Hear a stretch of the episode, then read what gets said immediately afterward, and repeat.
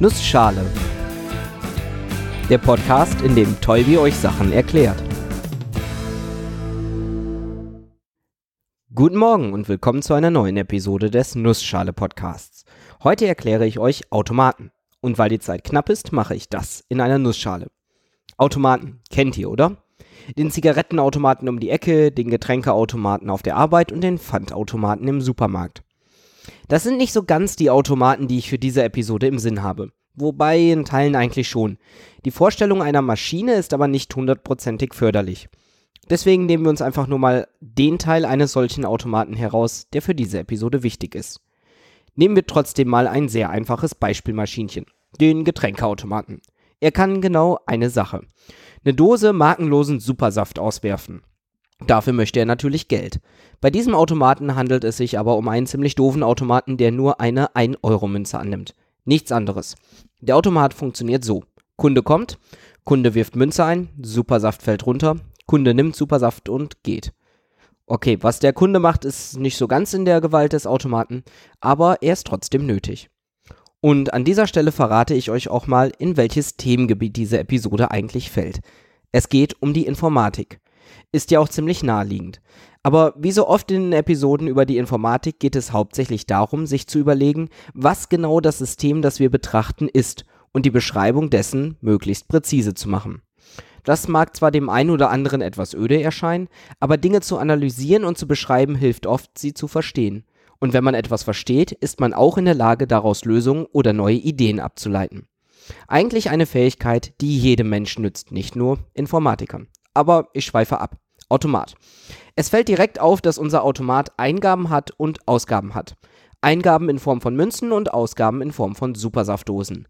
Und wenn man genauer hinguckt, hat der Automat auch zwei verschiedene Zustände. Einmal den Ich warte darauf, dass jemand eine Münze einwirft Zustand und einmal den Ich gebe gerade eine Dose aus und warte darauf, dass der Kunde diese wieder entnimmt Zustand.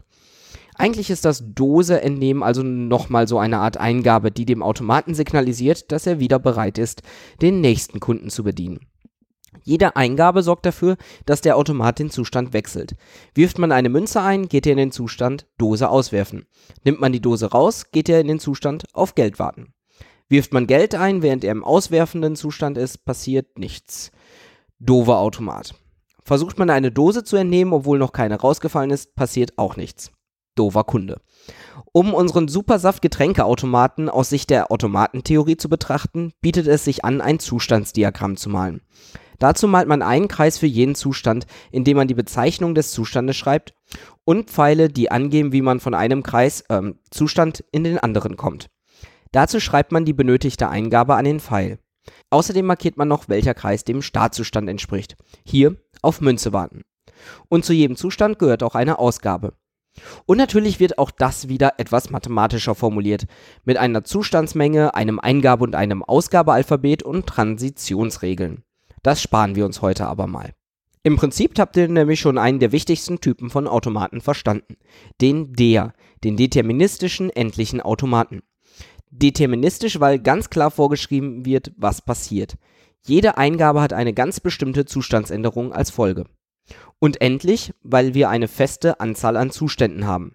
Insbesondere nicht unendlich viele. Naja, und Automat, weil es eben ein Automat ist. So nennt man das Ding halt. Und wenn wir das Ding schon der nennen, dann gibt es logischerweise auch einen näher, einen nicht deterministischen endlichen Automaten. Bei diesen ist der nächste Zustand nicht genau festgelegt. Wenn er in einem bestimmten Zustand ist und eine bestimmte Eingabe bekommt, gibt es trotzdem mehrere Möglichkeiten, wie es weitergeht. Eine weitere Unterscheidung dieser Automaten ist gemäß ihrer Funktion. Das, was wir oben beschrieben haben, ist ein Automat, der eine Ausgabe generiert. Es gibt aber auch Automaten, die einfach nur den Zustand überprüfen. Dazu gibt es dann bestimmte Endzustände. Kommt der Automat in einen dieser Zustände, so sagt man, dass er die Eingabe akzeptiert. Ich könnte zum Beispiel einen Automaten basteln, der überprüft, ob in einer Zahlenkette die Folge 345 vorkommt. Dazu lege ich einen Startzustand ein, einen Zustand 3 erkannt, einen Zustand 3.4 erkannt und einen Zustand 3.4.5 erkannt. In den ersten Zustand 3 erkannt komme ich, wenn ich im Startzustand bin und eine 3 erkenne. In den zweiten 3.4 erkannt nur dann, wenn ich im ersten Zustand war und danach eine 4 erkenne. In den letzten Zustand gelange ich nur, wenn ich im zweiten war, also eine 3 und eine 4 gesehen habe und dann eine 5 kommt. Dieser Zustand ist ein Endzustand und er signalisiert dabei eine 3, 4, 5 in der Eingabe. Ihr seht, das ganze System ist recht leicht zu modellieren. Das Schöne ist, dass man genau deshalb auch viele Operationen und Berechnungen darauf durchführen kann. Oft wird ein solcher Automat genutzt, um Ein- und Ausgabesequenzen zu modellieren, also die Interaktion mit einem, naja, echten Automaten. Bildet man diese in einem DEA ab, so kann man anschließend den DEA mathematisch vereinfachen und damit auch den richtigen Automaten sinnvoll konstruieren. Endliche Automaten sind aber nur der einfachste Fall von Automaten. Die nächstmächtigere Stufe sind die Kellerautomaten. Diese haben zusätzlich zum Zustand- und Übergangssystem der DEAs und NEAs auch noch einen Keller. Der Keller heißt so, weil dort beliebige Zeichen gelagert werden können, auf die man dann später wieder zugreift. An dieser Stelle möchte ich auch noch einmal den Bogen zur Episode über formale Sprachen schlagen. Dort habe ich erwähnt, dass diese oft benutzt werden, um Programmiersprachen zu beschreiben und diese dem Computer verständlich zu machen. Und insbesondere auch, um sie zu analysieren und zu überprüfen. Sprich, wenn der Computer einen Programmcode schreibt, wird er in eine Repräsentation umgewandelt, die dem Computer zugänglicher ist. Es werden die Hierarchien einzelner Sprachelemente untersucht, die Verkettung verschiedener Operationen analysiert und so weiter. Und genau dafür gibt es auch Automaten, die das erledigen. Denen gibt man eine Sprache ein und sie überprüfen diese. Und mit Automaten meine ich genau das, was ich gerade beschrieben habe, einen Kellerautomaten. Diese einfache Zustandsmaschine mit der Möglichkeit, Werte zwischenzuspeichern, ist in der Lage, komplexe Programmiersprachen zu analysieren und auf ihre Richtigkeit zu überprüfen. Damit bildet er einen wichtigen Bestandteil von Compilern und Interpretern, wie ich sie in der Episode über Programmiersprachen erwähnt habe. Und jetzt schlage ich auch nochmal den Bogen zu einer weiteren Episode. Wie gesagt, Automaten entsprechen den Grammatiken einer formalen Sprache. Mit entsprechend ist in diesem Fall gemeint, dass ein Automat Worte, die durch diese Grammatik beschrieben werden, akzeptiert.